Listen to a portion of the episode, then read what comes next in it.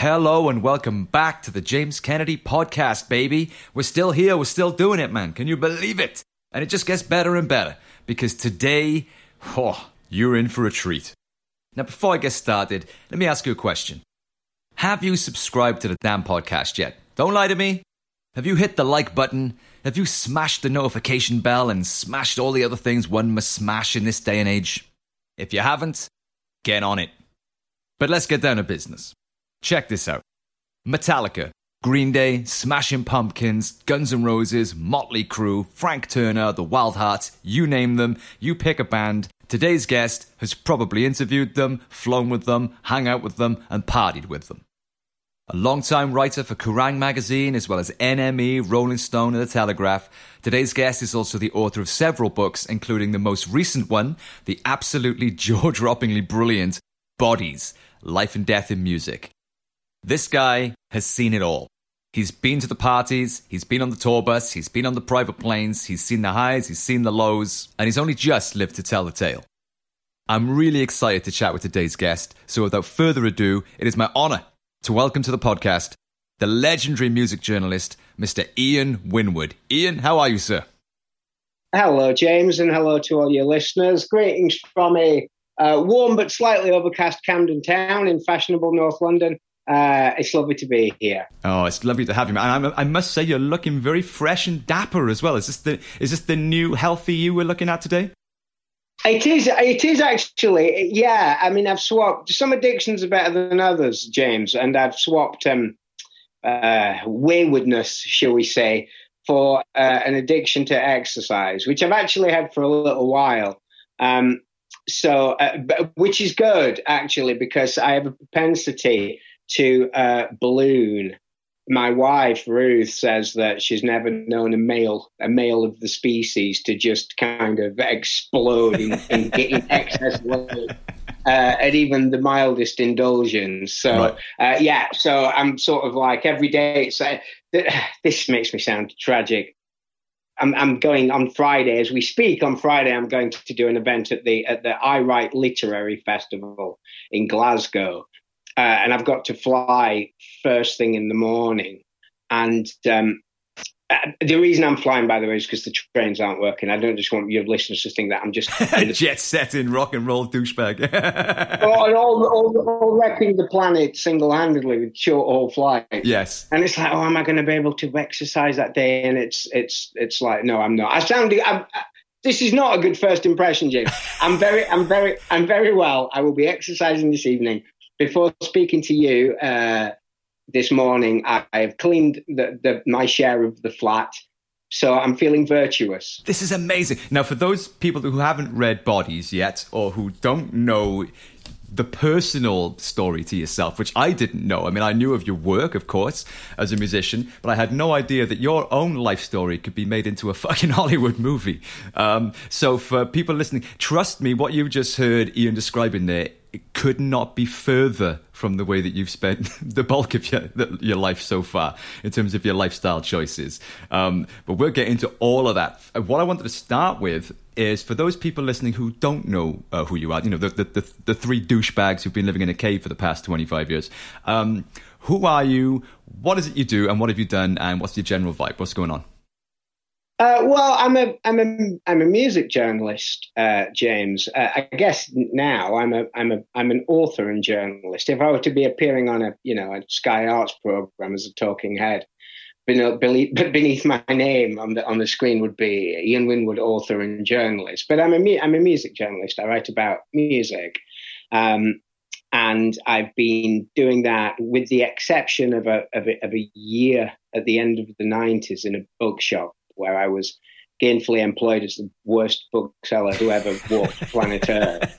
Um, recounted briefly, but I hope humorously in the book, I've earned my living writing about music and, and writing about people in bands. Um, it's slightly it's slightly strange talking about it because I've got to be careful if anybody is minded to think, well, this guy just clearly is the most fascinating person I've ever heard in my headphones. I've got to buy his book immediately and sprints to a bookshop or to an Amazon warehouse because they can't, they just can't bear to wait for the delivery. um, I, I, don't I don't want to duplicate too much what what what's in the book, but I, but I'll very briefly say uh, that when I was 14, I happened upon a magazine called Kerrang, and uh, uh, you know maybe it, it, was certainly within that time frame. My mum said to me, um, "Have you thought about what you'd like to do for a living?" And um, I said, and I didn't say I wanted to be a music journalist. I said, "Yeah, I, would like to write for Kerrang, specifically that magazine." And and then I heard the most important words of, of, of my young life, um, possibly the most important words of my life, which was, "Well, someone does those jobs. I don't see why it shouldn't be you." Rather than, "Don't be silly, get a real job." Yeah, yeah, you know, yeah, yeah. Um, and uh, so I've spent, you know, a, a, and and and that's it was thirty years, thirty years. January just gone that I that I got my first my first berth on a on a national magazine, uh, and that's been my gig ever since. Um, so that's who I that's who I am, James. I, you know, I write about. Um, I mean, I guess I appear most often at the moment in the in the in the Telegraph. Yeah. Uh, which is brilliant and strange for me because the Telegraph's politics are not my own, um, to, to put it mildly.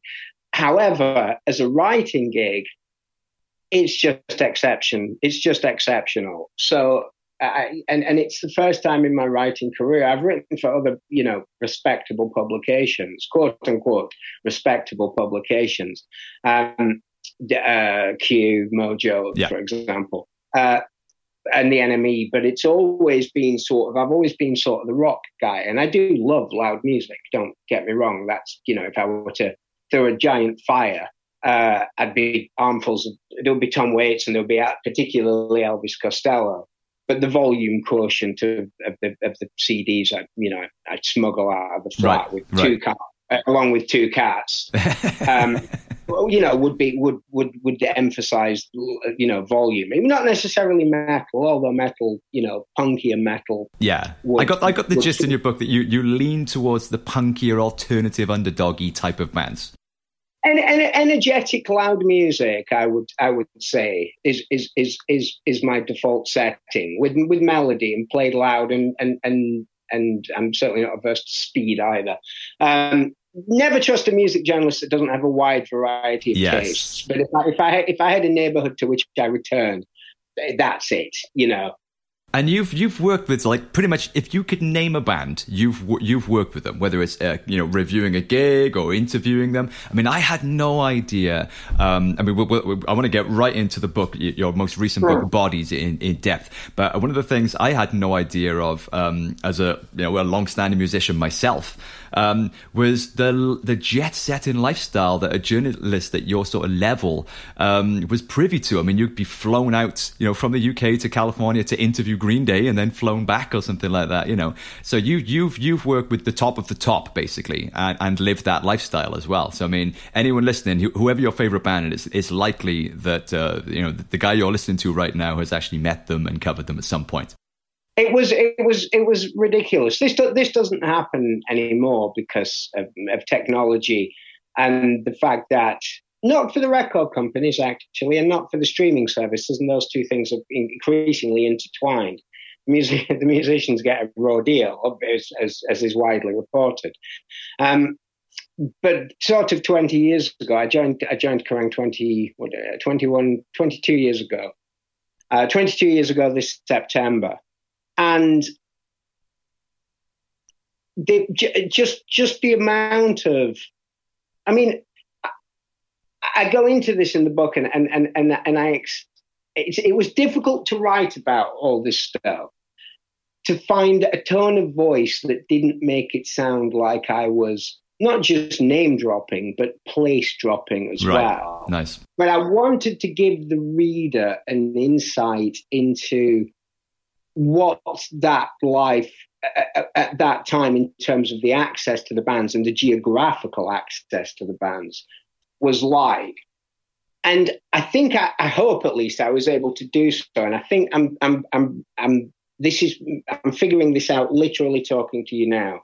and and and if I've been successful in in doing that, the reason is because I never lost my sense of amazement right. that I, I was being sent to all these places, and you know, Tokyo and Los Angeles and Seattle and New York and Cape Town and you know oh, a ridiculous array of world, world cities uh, without having, having, to pay for it. Yeah. But not only without having to pay for it, being paid to yeah. do it.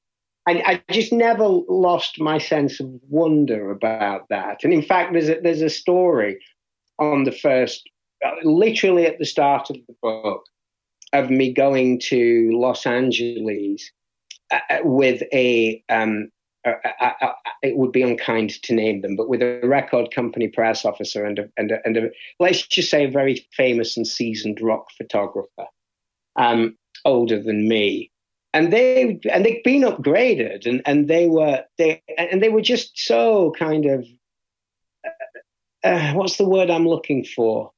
Just so kind of over it all and dispirited right. about it, and and actually almost resentful, James. Wow and I, I never, I never got like that. I mean, you know, and and I would have found it outrageous had I, had I done so, and I would have found it actually that kind of ungratefulness and, and cynicism actually about what I did. The idea that I, I would be sent to New Orleans or, or, anywhere actually, you know, a lot of the places were were, were not particularly, you know, Grand Rapids, Michigan is not particularly interesting place to go. D- Detroit is not is is you know it's it's like being a, a, character in Grand Theft Auto. But to go to these places that I would never have, have, have seen, or I, I, just never lost my sense of wonder about that. So I wanted to to sort of bring that to life for, for the for the reader, and I and, and I hope that kind of my sense of, you know, I say in the book, these those were wonderful times. Yeah. You know, it would. I remember once I went to LA in, in three times in four weekends. And and one at the end of one of those trips, I was doing the, the second trip was the Foo Fighters. And I remember getting back and landing at Terminal 4 at Heathrow, which was then British Airways a, a, a transatlantic hub. Picking up my bag from Terminal 4, going to Terminal 2, getting on a plane to Stockholm, uh, and then driving up to Fagersta and spending a, a, a, couple of for two nights, spending an entire day with the Hives, who were, who were still a great band, or a very good band, but then were the, you know one of the hottest bands in the certainly in Britain. Uh, and being driven around with the hives in their van so we could take photos. Me and my friend Paul Harries, photographer who, who's features in the book, um, and the hives bought us bars of chocolate, uh, which I just thought was unbelievably sweet. And then in the evening, we went ten-pin bowling with the hives. And then on, and then on the Thursday, I flew back to London. I had a birthday party on the Friday night, stayed up, you know, to a ridiculous hour, and then went back to Los Angeles, and and, and which is crazy. But I mean, I hope as I'm recounting this, I just I still just thought, well, this is this is just what a way to what a privilege it is to. Oh, it's insane. I mean, what a moment in time as well that you lived through. I mean, yeah. you, you experienced firsthand and you lived through it and indulged in it. You know, the, the kind of classic sex, drugs, and rock and roll era that the music industry is famous for and I know all that's changed so significantly now, but but in reading the book, I could tell uh, it really oozes through the pages that I mean, you, you, still to this day, you've not lost that kind of innocent sense of wonder and awe, that kind of working class. I mean, uh, you're you're a Barnsley boy, right? That's right. Yes. so coal mining stuff, like the boys from the valley. Exactly, yeah, and I think that for that reason, I really related to the voice um, that it, the book is written in because, yeah, it, it, had that kind of working class sense of being at the master's table you know, and almost still being surprised and amazed that you're in the fucking party in the building. You know what I mean? But I think it's important to point out at this early stage in the conversation that the book is not, you know, your typical rock and roll right. tell all. I was hanging out with fucking name drop one when name drop two walked in, and you know, it's it's not like that at all. I mean, when you when you said about um, your place setting rather than name dropping, that that I, I think that was perfectly perfectly put because that is yeah i mean there, there are a lot of big names in there and there are a lot of like salacious rock and roll stories in there that'll blow your fucking mind. But that's not really what the purpose of this book is. And when I released my book, Noise Damage, I had I had to battle with a lot of the assumptions that people make when you write a rock and roll memoir because everybody assumes that that's all it's going to be, you know, is sex, drugs, and rock and roll. And my story was definitely not that. It was the exact opposite of that. And your book, Bodies, is definitely not that. I mean, it's it's dark, you know. I mean, what you're doing is very brave in the book and very important, I think, to um, to open up the conversation about the, the true reality of how most musicians spend their lives you know, the book is hilarious and it's mind blowing and it is sex, drugs, and rock and roll as well. But I don't really think that that's the purpose of the book. I thought it was very broad and I thought it was very important that you were being so brutally honest about how the industry actually affects, shall we say, the mental health of its most important asset, which is its artists. Was that the purpose of this book, or is that just what came out because it's the true reality of, of the world as you were experiencing it? Yeah, I, I, I hoped to. Um, the, the book is kind of two books in one. It's kind of it's it, it, it has that aspect of it, which is about half of the book, and it has me. To, I guess because I thought that the stories about myself were, were interesting, and also to show that I had skin in the game. Um, before sort of explaining that, it was important to me, James, that I wrote a book that rocked really. Oh yeah. That had a bit of swing about it. That when that when appropriate I had energy about it, and when appropriate, if I could say something humorous or darkly comic, I would I would do so. So so I think it's a slightly fleeter book. It's slightly fleeter of book than than than than perhaps it sounds if if if explained. Now, you use the word mental health, and, and I don't know why. There's something that in me that recoils a little bit when I hear that. Yeah. Now, I mean, I'm the author of the book, that that doesn't mean that I am right to recoil in that sense. But it's definitely part of the landscape.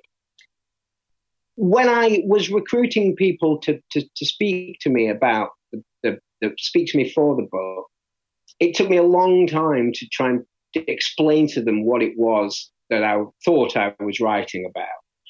And I, as time progressed, I tightened it up. And it was, I'm writing a book about the how the music industry makes people ill. Will mm. you hmm. speak to me?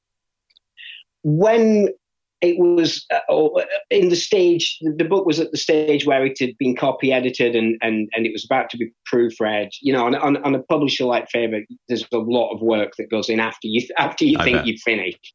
If I knew then what I know now, I would, um, I would have a nervous breakdown right here on the spot. uh, so it was, it was intense. Faber, Faber's, Faber's, you know, process makes books better, and it certainly yes. made my books better. Your listeners might hear that I have a cat meowing at the at the door. Do you mind if I just? I'm glad to know that out? was a cat and not the hostage you've got gagged and bound. To the... Yeah, well, well, not hostage, right? You were, I knew you were going to do. You. so yeah, and and so you know, if if you if if you if you get for any for any would be writers out there, um, or writers indeed, uh, who who get a book deal with Faber and Faber, brace yourselves, okay? Because it's it's intense, but they will make your book better. But but but by the time it was nearing completion, and you know the various hoops. So there's an editor, copy editor, proofread. My wife, who works in publishing, proofread it as well. So there were various hurdles. Uh, it was like running a it was like running a marathon on a track and thinking you'd reach the end and then thinking discovering you've got to actually run another half marathon how long did it take just just out of uh, interest how, how, long was the whole process 16 months from farm right. to table got you right um, i thought it would take me four months to write it which which is so cute. I'm so cute. Uh, but as, as, by the time, it, it, the reason I mention all this, James, apart from you know to let your listeners know uh, just how very much I suffered for my art, um, the by the time it was nearing the, the completion, I would gigs were starting up again and I was going out and, and and one of the things that really surprised me was just how much of my social life was seeing people at concerts that you know I hadn't arranged to see that I knew and it's like oh hi you know so and so how you doing? And and uh, and that was starting to happen again. And I had and people you know you say oh, what you know what you've, what have you been doing where how did you pass your time and I said, Oh, I've been writing a book. And this is, you know, to press officers, record company people, people in bands. And they said, Oh, how have you how have you been passing your time? I said, I've been writing a book. Oh, what's it about? I've been writing a book about the uh, the music industry makes people ill. My lips to God's ears, uh, James, that to a man and woman, everyone went, Oh, right, yeah. No one went, Oh, what do you mean? Right. What do you mean? How, how does it do that? Everybody right. went, yeah, right. Since it has been published, I mean, before it was published, gosh, I'm better at not sounding like name dropping in the book than I am here. Go for it, drop away. um, uh, but but but I, I, interviewed Yard Act for some of your listeners may know uh, for the Telegraph, and I, and I sent their singer a book. Um, just because I liked him and I got on with him, and you know, you sort of always hope that perhaps they might, you know, give you a little shout out. Uh, I, I certainly didn't ask for it, and I didn't, you know, advocate for it. And he posted a thread just saying, "I, you know, I implore people to read this." Um, I got a message yesterday, a private message from a group. Uh, the people, a number of the people interviewed in it, practicing musicians. And the reason that I'm, I'm telling you, you and your listeners this, James, primarily so that everyone knows that I'm great um, but also that um, the, the, musicians themselves so far reckon that I've portrayed their world correctly. Right, that's important. Uh, yeah. And if you'd like me to explain what that world is and, and, and the, the, the disjoint between the public facing role and and what actually goes on. I would love that. I think it's so important. It's so important, and, and, it's beautifully described in the book as well. I mean, I should point out at this point that the book is also fucking hilarious, and it is a rock and oh. roll roller coaster. It's got all the shit you'd expect in a rock and roll book, and it, it is a, a, a, kind of a personal journey of your own life as well, which I must point out is has been fucking mental. And you could have had a movie made mm-hmm. about your life.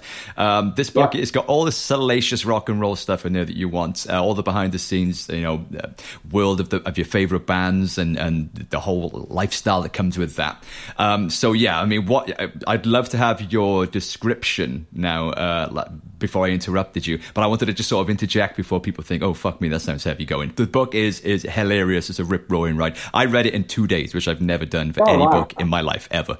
So uh, yeah, I, w- I would I would implore everybody to go out and get it because it'll it will dominate your weekend.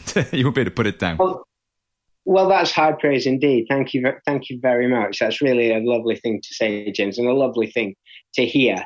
Um, when I started writing the book, I'm not sure I quite understood what I was doing when I started it. Let's clear that. And I went up to see um, the the singer songwriter Frank Turner. Some of your listeners may know, who is the one of my rare exceptions that I, as as, as someone who I write about, who with whom I have become friends. Uh, and there is a story about Joe Walsh from the Eagles, right? In the 1970s, Joe, this didn't make the book, so this isn't a spoiler. And I, but I wanted to discuss this with Frank as my starting point. This is before I'd written Word One. So I went up to his house, house in furthest North London, two buses. Uh, he's since moved, and um, uh, I don't know why that's relevant that he's, he's since moved, but anyway, and we sat at his table, and I told him the story of Joe Walsh, which was in the 1970s. Joe Walsh, the guitarist with the Eagles, the wildest member of the Eagles, woke up, not on tour, woke up in a hotel room in Paris, in bed, clothes laid out, everything present and correct, save for one detail, which is that he could not remember going to Paris. He had no idea how he got there from his home in Los Angeles. Now, you eh, the, the, the listeners won't see this, but James quietly laughed, but but laughed when he heard that story. Frank did too, and I did as well. Now, why is that story funny? Because it's not really, is it? Um, it's a sign, sign of a man. It's deeply. If you wake up on a different continent and you don't know how you got there. True. You have made some foolish choices in your yeah. life. So yeah. that was one of it, one of the aspects. Why does that, why do we celebrate that when it is deeply un, uh, uh, uh, uh, the behavior of someone who clearly is not well? For the record, Joe Walsh used that as, as the, as the impetus from which to, from which to repair his life. Uh, so there was that aspect of it. But there was also the idea that actually there were a few ideas, but as the book progressed, it was the idea that musicians, I, just, I, I explore in that aspect of the book, in the more journalistic aspect of the book, I suppose, I explore why musicians lack a vocabulary with which to complain about things that are legitimate grievances. And it is because, as a public facing role, if we go and see the Stones or Green Day or any group really, um, even bands whose music is you know a little bit downbeat, um, say we want a positive experience, and, and the musicians project a positive experience, so they they leave aside what is going on in their private lives. I guess as they should, because you don't you know, you you don't want to go and see Biffy Clyro and Simon Neil say, "I'm I'm depressed at the moment. I've had a terrible." It's all a bit time. shit. Yeah. Yeah, he is the captain, you know, and plays the captain, and then people go, "What was that about?" Yeah. So I do get that. Music journalism, at its worst, is PR rather than journalism that assumes that the bands themselves are always as excited and should be as excited, and that there's no reason, it's not even considered that they might have problems. Now, music journalists do write about problems, but you you will notice that it is often in the past tense. So a band releases an album and talks about how on the last tour or oh, the, the recording of the last album, they were at each other's throats, they were falling apart, there were addiction issues, whatever it might be. Often those. But now it's fine. And you look back over their interviews, and, and, and every every previous album they were talking about, they were it was falling apart. But now it's fine, and we always assume that it's fine. So we're part of the part of the the sales campaign, if you like, in that way. I'll give you a, a concrete example. I won't name the publication because I don't want to get fired. But on the morning that Taylor Hawkins from the Foo Fighters passed away, I was asked to write a, a, a, long piece about his death. And I said, this was, you know, a couple of weeks before the book came out, maybe three weeks before the book came out. And I said, I will do that, but I want to make clear that 50 year olds or 51 year olds, I think he might have been, dropping dead in hotel rooms is that's not normal. It's not normal. And your some of your listeners may remember that Taylor Hawkins almost very nearly died in exactly the same circumstances in 2001 uh, at the at the Royal Garden Hotel in Kensington in, in August after after the group played Leeds and Reading as I call it, rather than Reading and Leeds. Uh, and I didn't want to say, oh my gosh, she's died of, of, a drugs overdose, although that information had come to light before the piece needed to be filed, that, you know, the, the signs didn't look good.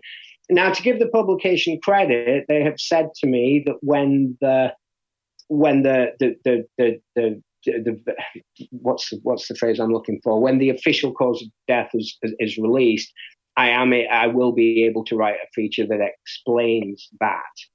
But at the time, they just wanted a celebration of his life. And of course, there is much to be celebrated in that life, but that life has come to an end. And I found it telling that from the very off, it was like, no, no, we don't, we no, no, we don't want that. We want this. We don't right. want, you know, I, I wouldn't suggest only that, look at the music, you know, this this this man made you know millions of people happy with with their music, and I'm I'm not here to to dismiss or discount that in any way, but people people should not be dropping dead in hotel rooms in in murky circumstances.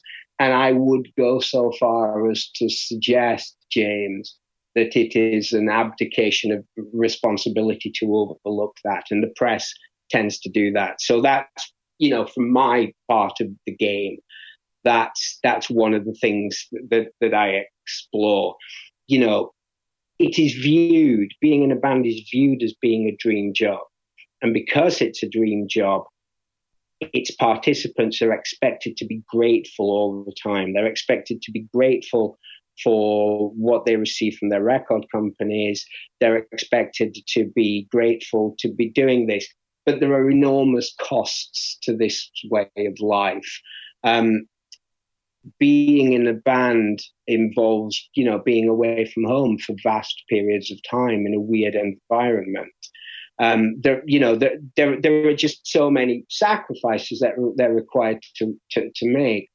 Um, and even saying this out loud, I'm aware that I'm not quite explaining it properly because even I saying it to thinking, well, you know, gosh, they're on tour. How hard is it? But I, I go into this in the book and explain why this, um, why this this idea that they don't, that, why this notion that that what they're doing is is is because other people would desire to do it without have, ever having done it. So not knowing the terrain in its you know full 360 scope um, they just see the public facing bit and think, "Oh my gosh, isn't that amazing?" They read the press and think, "Isn't gosh, isn't that isn't that isn't that an incredible thing to be doing?" That musicians sort of sort of don't have the vocabulary to explain what it is that is killing them in some instances. They have a phrase, uh, and, and James, if I've heard this once, I've honestly heard it 500 times and they say, and maybe you said this as a musician, you say this as a musician, oh, I don't want to complain. You know, friends of mine have, have proper jobs. They, they keep saying, I don't have a proper job. Yeah. They do, they do have a proper job. What they, what they don't have is a normal job, you know, insofar as there is such a thing, but they don't sleep in their own beds. They it's not a normal job. And I, I do wonder, I'd say this in the book, I do wonder, James, if things could be improved by just changing that description. Yeah. It is a proper job because if it's not proper, it's improper. And if it's improper, it's invalid. And if it's invalid, it makes the people doing it negotiate from a position of weakness. And I think if we started changing the narrative within our community and society more broadly about it being a proper job, I think that would then bring into question a lot of the financial malpractice within the industry because a proper job's supposed to pay you a fucking living wage, you know, whereas most musicians yeah. live on pot noodles, you know, and can't pay their rent. And we're talking about you know, bands that are in the charts that you've heard of, you know. Um, oh. it's, it's, it's, it's, it, that's more common within the industry than the people that are actually making a good living. It's kind of like the 1% are making loads of money and everyone else is making fucking nothing at all, you know. Yeah. Even in even in in the 1980s, um, Clive James, the, the great Clive James, wrote a review of Bob Geldof's bio, uh, autobiographies. This it, excuse me, published you know after the success of Live Aid, and and Clive James wrote that, that when it comes to, to money, pop musicians there's only two kinds of money that a pop musician can can make: less than you might think, and more than you could imagine. And so that was already in place. Music it has long attracted outlier personalities. We know this. You know, we know the story, the Joe Walsh story, the Sid Vicious, the Keith Keith uh, Keith Richards, Keith Moon. You know, Mama Cass, uh, Janis Joplin, Hendrix. So many. You know, we we know all that. But at least back then they were being paid a, a, a fair wage for a fair day's work. Now we have kind of uh, a, a, a, business model that, that's rigged, rigged to the point of scandal. Yeah. So yeah, it's it's it's it's dangerous waters, and um, there's there's no sort of training for this either. You know, um, there's no tra- training for for significant success that arrives very quickly, hmm. and also for failure that arrives just as quickly right. as well. Yeah. Um, where suddenly you're wanted and and and to be to be talked to by everyone wants to speak with you and then in the space of a single album cycle in some cases i think of las vegas would be an example of that no one then wants to speak with you and you think i got for a time i got to do the thing that i most wanted to do with my life and crowds cheer you and you think oh my god i'm in i'm in the game. And then two years later it's it's gone.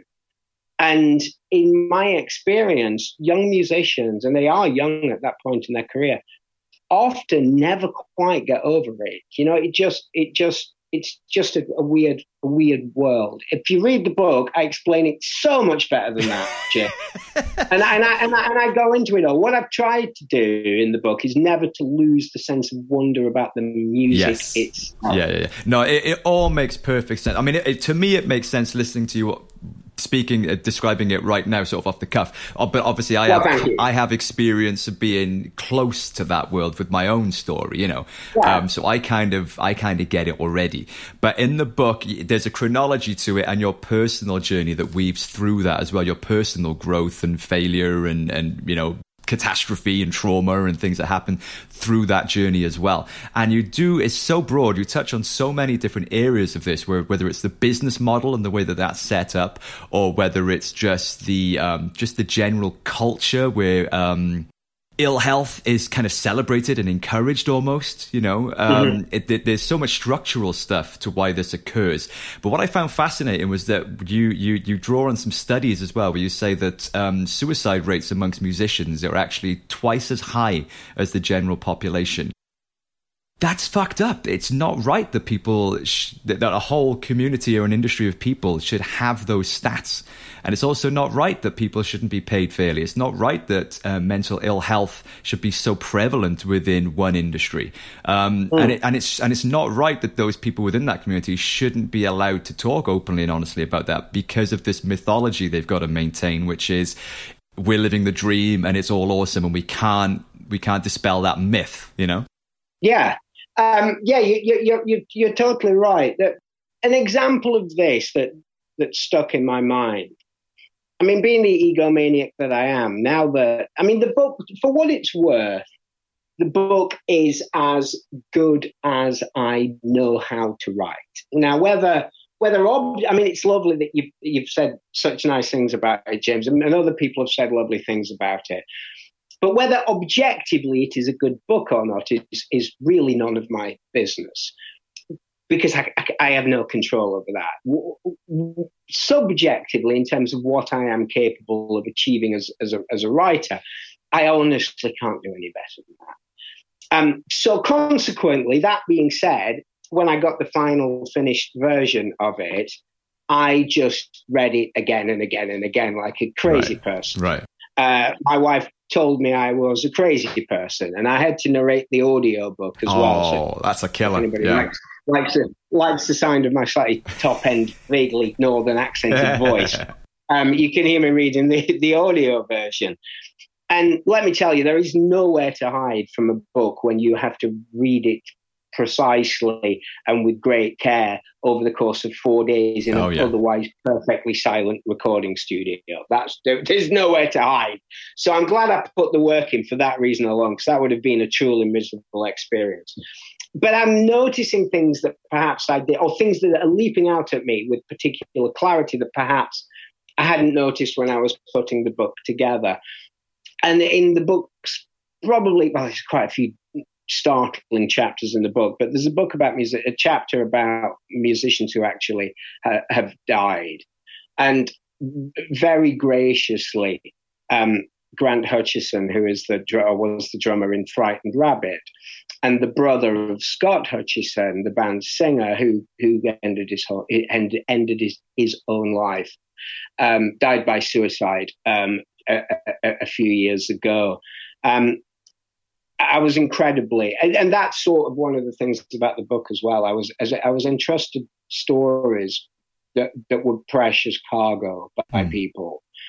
My own aspect of the book, my own appearances in the book, those were my stories. I could do with those as I pleased. But other people entrusted me with with with really the worst things that had happened in their lives, and and, and I had a, a duty of care to those stories. Um, uh, Grant Hutchison was one of those. His own brother committed suicide uh, when they were in a band together, and he told me uh, a story of them being on the road in the United States uh, and being invited to play on, on Late Night with David Let the Late Show with David Letterman, and Scott didn't want to do it, but the band convinced themselves. They were they were Bush, they were beat. They'd done two consecutive US tours, one supporting the national, one headlining.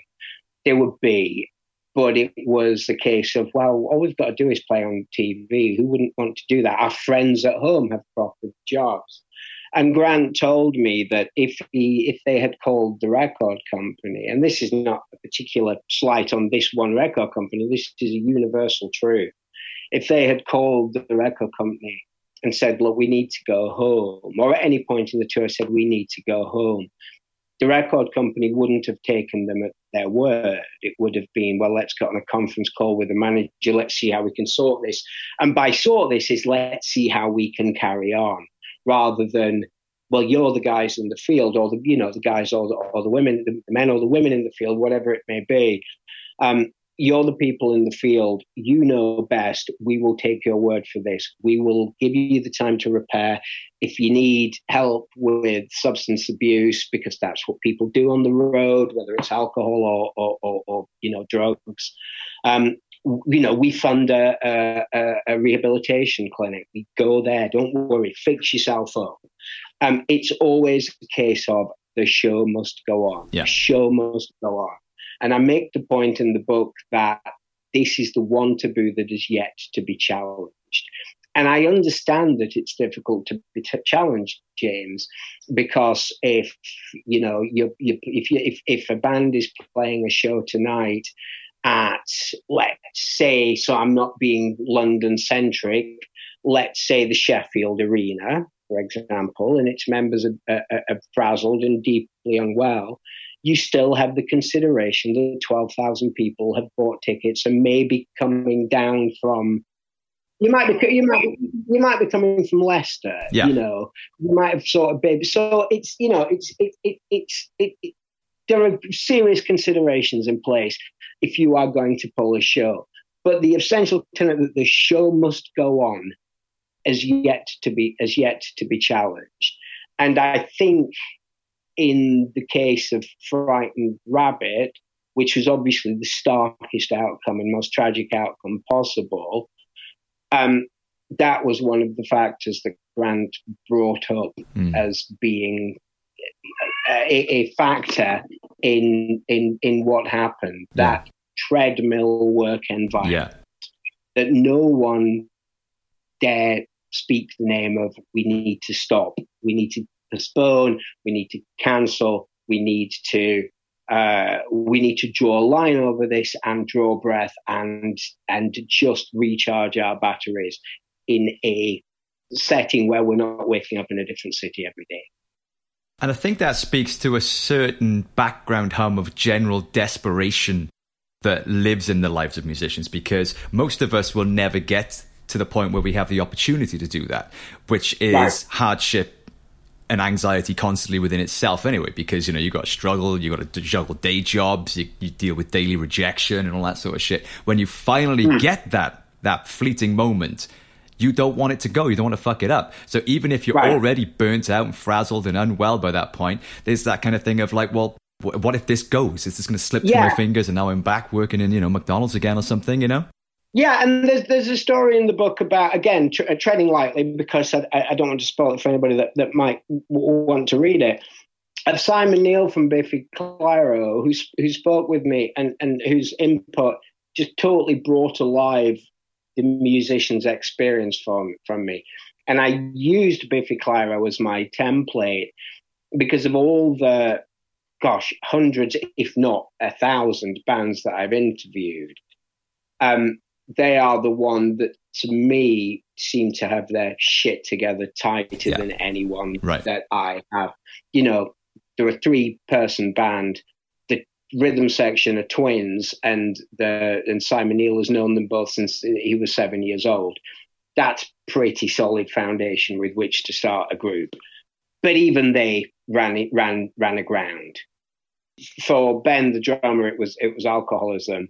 Um, but for Simon, it was just burnout, and he had uh, uh, while about to embark on on a North short North American tour that they did mostly complete. But the reason that he'd struggled on, I mean, it was an important American tour because it featured two notable concerts at which the band's US record company, Warner Brothers, would be watching uh, at a festival in California called Coachella. And Simon had trained himself, and this is, I'm paraphrasing, but this is his description, had trained himself to believe that the band's future and that everything depended on these two uh, appearances at Coachella on consecutive weekends. And that if these concerts weren't honored, if they didn't appear at this festival, then the band would fall off a cliff and his life would fall off a cliff. That's not healthy. No. That's that that's that's not a healthy way to be in. No.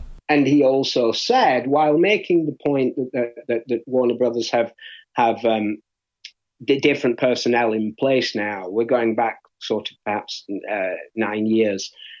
Um, and the band currently are on a US tour of of, of, of decent sized US venues. So it's, but the, he did say that we, do, Biffy Clyro don't sell as many records, uh, are not as popular in the United States as they are in other countries, and he can trace that right back to the day that wow. he decided that he had to come home because the the, the the the the paymasters at the record company took the view that you know maybe even silently took the view that well obviously they don't really want you're not interested you know yeah. he played he played last weekend why can't he play this weekend yeah, why is yeah. he going home he obviously doesn't really want it and then suddenly, you know, the band's got a weird name. That they, they, were signed in the UK. They're not. They weren't signed by the American label. So the American American label doesn't. It's like who are you know who are these from Scotland?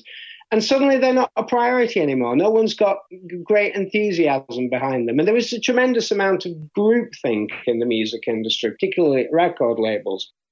And you know, Simon flew home before the, the tour was finished. Not not very long before the tour was finished. Um, he'd been urged to fly home by the management, and good for them, and by his family back in Scotland, and by Ben and James Johnston, the, the bass player, uh, the drummer and bass player, respectively. So people within the organisation had his back. But he right, he feared that the record company would view this, take a dim view of this, and he was right. Um, it, it seems, and you know, the American arm of Warner Brothers just kind of didn't really get behind them as as they should have done. Now, I mean, uh, apologies for repeating myself. Those people, Simon was keen to stress, you know, they've got a better team at the record company now who better understand the kind of issues that he was facing at the time. But back then, it was a case of, oh well, he's he's ungrateful, is what it boils down yeah, to. yeah. again, that question yeah. of gratitude. He's ungrateful. Will will throw our money at something else. You know, actually their money because they it comes it comes out of their own. Exactly we'll true. Yeah, yeah. we'll throw their money at someone else, and um, and yeah, it, you know, set them no doubt about it. Set them back in the US. Set them back ten years in the US. And I think that the exact example is why we all put up with so much shit because it does happen. If it can happen to a band like Biffy Clyro or Coachella, it can happen to a much smaller band who's getting their one one chance and they've essentially given two fingers to the the industry that's deemed them worthy over the gazillions of others that'll never get a chance. Yeah, and they're thinking this is our dream job. This is our dream job. We, we, it's it's got to be everything about it's got to be perfect. Any complaint is illegitimate. Steering them in. Well, I had Jackie from Girlschool, another um, another Yorkshire girl, uh, on the podcast a couple of weeks ago, and w- she was saying that she's the happiest she's ever been because she's doing meditation. She's been sober for six years, I think. She she's a vegan. She does yoga. She does all these things, and now she just loves touring and just playing the shows. I mean, granted, they're at a level where they've kind of got their fan base. They're a legacy band, that sort of thing. They're kind of ticket yeah. doing their thing.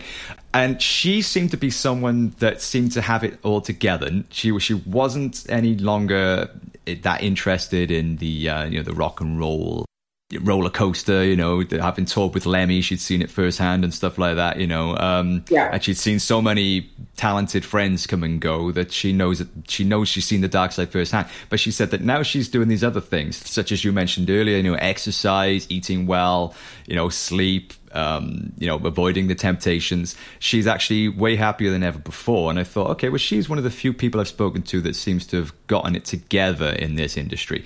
Were there, I mean, you mentioned Biffy Clyro there. Are there other bands that you know of that seem to have it together? And what seem to be the common traits that they have that may be, uh, you know, a kind of good, a good model for smaller bands or other bands to follow?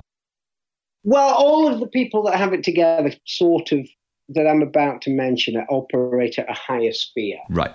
However, bands that have, have, have now got decades behind them, who are, you know, road bands, touring bands, figure out a way to make that environment work for them. So Frank Turner, for example, and it could be something as simple as this. Frank Turner puts aside an hour a day in which to read a book usually around dinner time, which is usually maybe about six o'clock. You don't want to, you know, eat 10 minutes before you go on stage. Yeah. He'll read a book and the, the road crew, the tour manager, the rest of the band, uh, the, his band, The Sleeping Souls, they know not to bother him. Whatever. They know not to bother him. It's his quiet time to read a book. That's preciously important to him. Um, Muse, for example, I mean, this is slightly high end, but Muse's bass player, Chris Walston, Wolstenholme, told me that on off days, uh, on days off, he in Europe, he will come home and spend the night with his wife and his children uh, in in the in the southeast. Um, Green Day, they have separate tour buses. I mean, you've got to slightly be at a level to have separate tour buses, but but nonetheless, um, Metallica um, they tour only in sort of two or three week bursts, and then even if they're in Europe, fly home. I mean, they do have their own private jet, which helps. that helps, yeah. um, and then and then fly home for a couple of weeks, you know, to be with their right. families, to be away from the band. Um, actually, Yard Act and Yard Act are, are, are popular, but but um, I hope I hope he won't mind me saying this. It's, it's not a great confidence, but James from the singer from uh, Yard Act told me that they too have that sort of three week touring burst and then a couple of weeks off. You know, he has a, a young infant at home and, and, and a partner.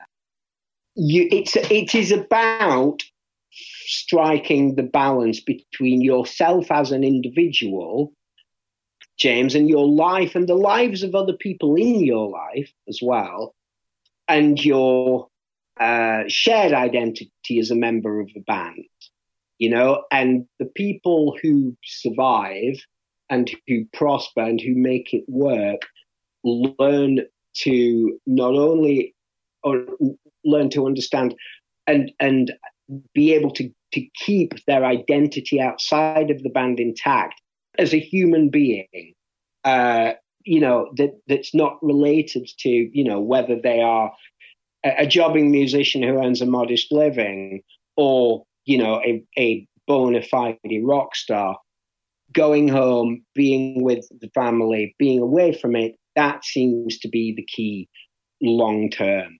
Um, but it takes conscious and deliberate thought and action, in my experience, from what I from what I can see, to, to you know to make that happen. That's brilliant advice to hear, and I know that's going to be so useful because many of the listeners to this will be, you know, fellow musicians and music fans and stuff like that. Yeah. So that that's brilliant advice to hear. And I think that probably, you know, there need to be structural changes within how the industry functions as well. And obviously, you know, it's changed a lot now. It's even harder, I think, now. But I'm I'm also a proponent of the new model over the old model as an independent musician to whom the old model was the door was closed mm. you know after 10 years of trying and releasing three albums and touring europe in a transit van all that sort of stuff the industry was still very much closed to us um, despite you know radio play on you know radio one and getting great magazine sure. features and stuff like that Um, but in, inevitably, it was doing it myself, setting up my own label, my own music publishing company, that sort of thing, which gave me the ability to actually keep putting music out despite not having any, you know, acceptance within the within the the cool club as such, um, and also to make a living out of it. I mean, I haven't had a day job now in, in about fifteen years, something like that, and make a modest living as an independent musician. So for me, I have a lot of good things to say about the new model of streaming and di- digital and okay. social media and the ability for bands to continue to put their art out and to kin- continue to do something even though you haven't got a, you know a, a, record deal from a reputable company with a budget. So I don't think it, for me personally, I don't see it as all being bad, but it is very different because now if you're doing it 100% independent like I do, there is no support structure at all. Whereas the problem with the old model was that um, there could have been a support structure, but the, the, you know the decision was chosen to to not be, to, to not provide that. Yeah. But now bands don't even even have any structure at all. You know, we're just out, out there in the wilderness making it up for ourselves. You know. Well, that's fabulous, James. That and and and, and that you have figured out a way to make the new model work. The trouble with the overwhelming majority of, of, of not necessarily the overwhelming majority, because increasingly younger musicians are, are going the route that you are. For people signed to a record company, for bands signed to a record company, the fundamental problem here is they're not being paid properly. That's, I perhaps should have said that at the very top of the show. They're not being paid properly. Um, and because they're not being paid properly, I, I, spoke in the book to a gentleman by the name of Tom Gray, a very um, strident uh, uh, campaigner who, who heads up an organization called Broken Record, which seeks to get fairer remuneration for artists. In, the age of the pandemic, the record company and companies and streaming services were fine. It was the musicians and their crews that went broke. That is intellectually and morally indefensible. That just does does not and should not make any kind of sense at all. I, I, can think of no clearer example of the, the, the dysfunction and and um, indefensibility of so much of the music industry than that simple fact. Pay them better. Pay them better. Pay musicians who have their songs streamed.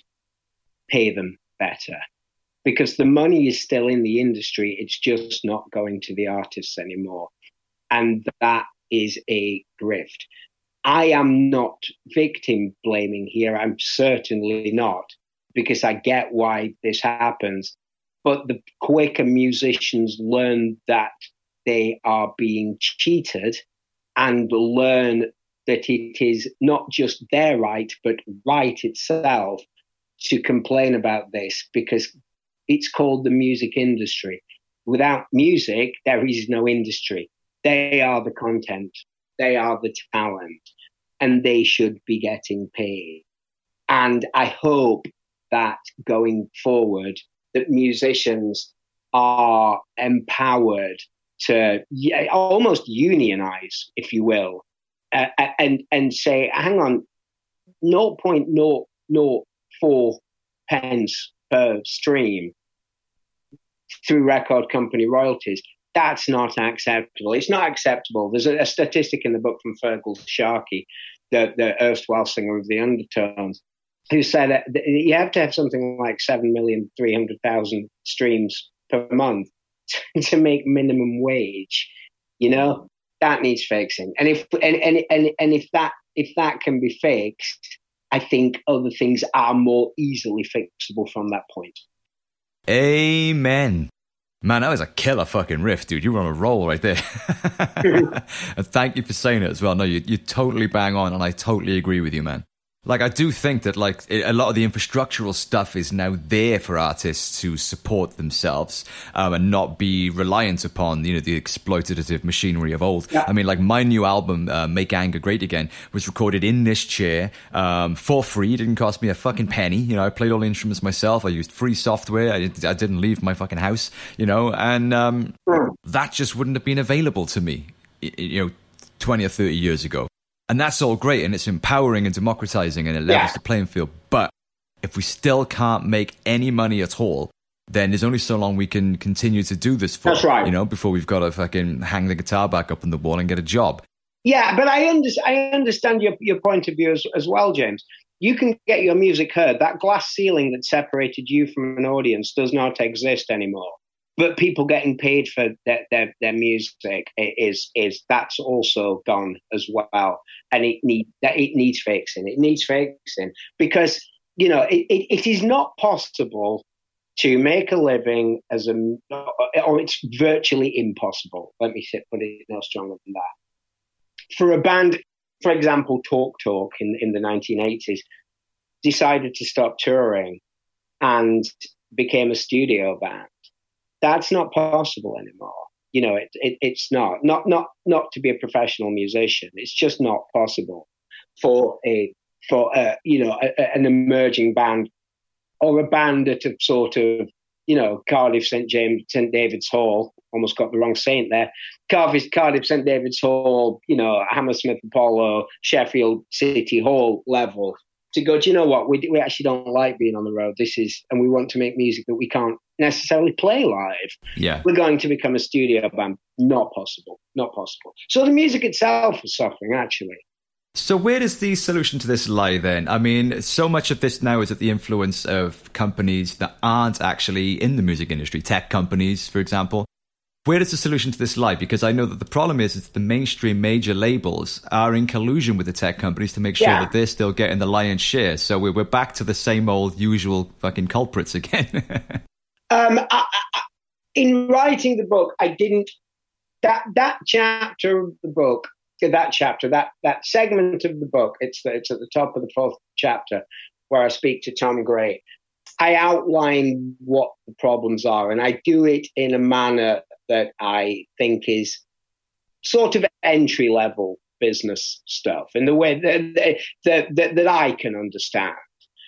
Um, so I would not pretend to know the mechanics of fixing this other than to say what I just said, James, which is the way to fix it. Like I said, music always attracts outlier personalities. However, the fact that they're now not being paid properly is is is is a whole new. It, it's a whole new. So what it does is it, it attracts people who are you know hardwired for um, self-destruction or, or, or excessive behavior, um, or you know, just wildly creative, independent, free spirits. You know, at, at, the, at the healthier end. But it also makes people who are steady as a rock musicians, the working conditions, it's making them ill as well. People who wouldn't ordinarily give craziness a go, crazy behavior a go, Happened to me, yeah. Right. Had they, were they not working in that environment, they would not be unwell. They would not be yeah. you know, burdened with, with, with you know these the things that, that burden them in the music industry. So that's a sign that it's it's deeply flawed. It's both the chicken and the egg. It's it's the perfect. Right. It's the, I describe it in the book as the perfect monster. Um, yeah. To help the people who are falling ill, who wouldn't fall ill were they not in the music industry, pay them properly. That that I think will fix that. Um, how you do that? I mean, you're up against corporate behemoths, you know. So how to do that? I don't know. Keep talking about it. Keep talking about it.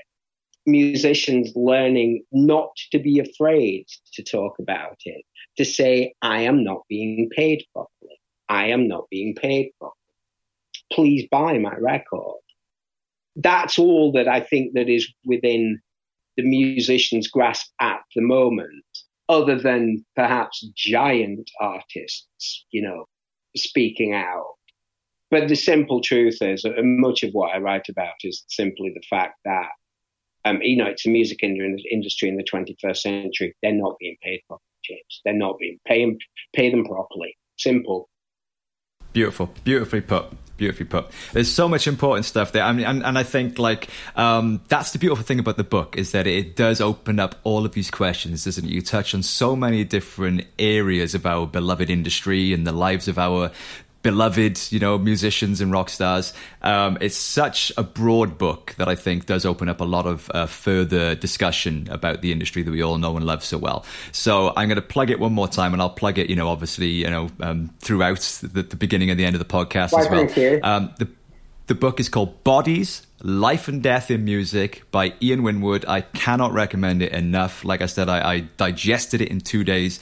I'm a you know a veteran of the music industry, and I there was stuff in there that just absolutely my, my jaw was on the floor, honestly. Yeah. and, it, and much of it was music to my ears as well because it resonated so much with my personal experience. I think it's a very important book, beautifully written. It's funny.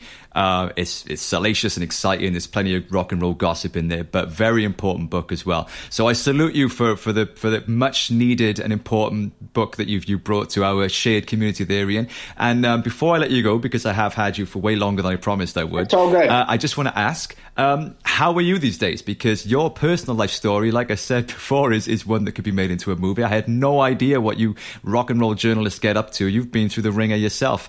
Um, so are you better these days? Yeah, I'm much better these days. Um, they're, they're very briefly for anybody slightly confused by what that might be. My own personal story is in the book. Uh, the story of the death, uh, a, a, a, family, a death in the family that that, um, that I hope is a rip roaring tale. Actually, even when it happened, it's mental. I'll, I'll, it's crazy. I'll, I will be honest with you. Even when it happened, there was a little part of me thinking, this is a good story. That's, I mean, that, you, know, you have got journalism in your bones if that's what you're thinking. Uh, I won't, I won't say any more because I don't want to. No, no, no, no. You've got to read the book. It's fucking mind blowing. You won't, you will not even, believe it. Even, even in that day. And uh, that gave me the means and opportunity to, to sort of destroy my life. Um, and the music industry itself, the, the music industry itself didn't make me ill because I, I don't really work in the music industry. I'm just, I work adjacent to the music industry. No one's, you know, sending me. Uh, I, am going to a literary festival in Glasgow on Friday. I'll be I'll be away for, for you know barely 24 hours. That's me being on tour. No one's no you know I, I, I don't say to my my wife. Right, that's me off to work, love. I'll see you in four Six months. months, yeah, yeah, you know it, that, that, that. So, it, but it gave me plenty of cover. And I think it's fair to say, I think it's actually utterly accurate to say that I, I placed my life in terrible danger. I don't know why I'm laughing about that. It's the Joe Walsh thing again. Oh, Ian, Ian almost killed himself. Isn't that great? Yay, go, go, what, a, what a boy. um, but yeah, I, I, I, you know, I did this to myself and then I, I with, with, the help of others, but I, I, just thought, this is getting silly now, isn't it? You, do, do you really want to you know, die before you, you get old, you know, to invert the, you know, the great who, uh, I hope I die before I get old. It was like, I hope I get old before I die. Um, so I decided to pull out of the nosedive, but I, I, I you know, I, I really did drive my needles into the red. Nosedive would be an accurate term, I think. Yeah, I do have my needles into the red, and those are the stories that belong to me. So those are those slightly zip along, and there's a measure of um, uh, uh, comic input from uh, I mean, I don't yuck it up, you know, but but yeah, it's like look at look at this idiot. So so that's it. It was very it, it was very beautifully handled. Oh, it was well, self depreciating. It was funny. It wasn't maudling or you know, it wasn't a misery memoir. I, I can't speak highly of it enough. I, it's really well written. I mean, obviously we we know you're a brilliant writer. You know, um, but it, it, yeah, it's for me. I, like I said, I'm still kind of processing it because I rattled through it. I wanted to finish it before I spoke to you today, and I only got the book last week because it's only just come out. But I mean, I, I, didn't have the option to put it down. Honestly, it wasn't. It wasn't like I was finishing it for a deadline. I just couldn't put the fucking thing down. Right. So I, I was glued. So yeah, I mean, it's uh, it's it's dealt with humility and humor, but you're you're brutally open and honest in there as well. It's a very brave book, I think, and an important book that opens up, like I say, the, the sort of discussions that we've been touching on today. So once again, bodies, life and death in music by Ian Winwood. Go and buy it right now, and buy one for your friends, and tell everybody how good it is. God bless you, James. Um, uh, just in closing, and I hope this makes the, the cut. Um, we've never spoken before. Um, you messaged me. You've been lovely in your message. You seem like you just seemed even by a text to be a, a really good guy. I see nothing today to dis- dissuade me or disabuse me of that notion good luck with your own career, good luck with your own writing, uh, good luck with the podcast. And it really, it honestly, has been a, a, a, a, pleasure and a privilege to, to, to appear on, on, on your on your on uh, to, to board your vessel for the last hour or so. That's super kind of you, and and the feeling is reciprocal and you know mutual as well, Ian. You know, I, I feel like we could probably talk for hours. Yeah. Um, you know. Yeah. but uh, but you know, I know you've got probably a gazillion of these to do, so I will let you go. But I, I thoroughly enjoyed it. Honestly, it's, it's been fascinating for me to be able to sort of um, you know speak to someone that's been right to the extreme ends of the industry that I spent so long trying to break the door down to. So you know, it's, it's I've really enjoyed it, and I'd love to do it again sometime. Love to. It'd be my pleasure. You just let me know, James. There we go, folks. You heard it here first. He's just committed to coming back every Wednesday. Ian, thank you so much for your time. I wish you nothing but the best with the book. It is incredible. I know it's going to be a busy few months for you, and you deserve all the success and accolades that you're getting for the book. If anybody wants to follow Ian's Twitter, it's at Ian Winwood1 on Twitter, and the book is called The Bodies, A Life and Death in Music. Ian, thanks so much for your time today. It's been absolutely brilliant fun talking to you. I wish you nothing but the best, and I'll speak to you again soon. Thanks again, man. All right, bud. Stay safe. Lovely talking to you. You bye too. bye, James. Bye. See you, man. What a nice guy. Seriously, when you read the book and you realize what this dude has, has got up to in his life, the sheer level of fucking debauchery, um, I, I mean, I, I, I can't even tell you because I don't want to give it away. But um, yeah, what what a, what a seriously cool dude. I mean, not many people make it out the other side of that type of lifestyle. But seeing Ian there today, like all fresh faced and healthy looking, and clearly, you know, ha- happy and healthy and in a much better place in his life now, gives a lot of hope that it is possible. As you're reading the book, that dude went to the depths. I had no idea, man. It blew my fucking mind. So you're never so far gone, you're never so low that you can't bounce back. And Ian is an example of it. And he made some great points there today, you know, about uh, you know the music industry and the true reality of how musicians really live and why that is. And I really hope that that was uh, informative and insightful for all you music fans out there. And I'm sure that any musicians listening um, will totally relate to a lot of that stuff as well. Do put your comments in about whether you agree or disagree, or, or, or if your own experiences. You know, let's. The whole point of what Ian's doing with this book, I think, is to open up a broader conversation about this issue and to break the stigma. Uh, that musicians feel about you know this whole not having a proper job and you know so therefore it's okay to basically live like a fucking homeless person on wheels. Yeah, I think it's great that uh, somebody with Ian's kind of influence and reach and credibility within the industry is uh, speaking out on these issues. It's a brilliant book. I'm going to plug it one last time. Uh, Bodies, Life and Death in Music. It's only been out like two or three weeks. It's super fucking fresh. Uh, there's tons of cool stories in there. It's really informative. It's really raw and brutally honest and funny as hell. Uh, I can't speak highly of it enough. Please go and buy a copy.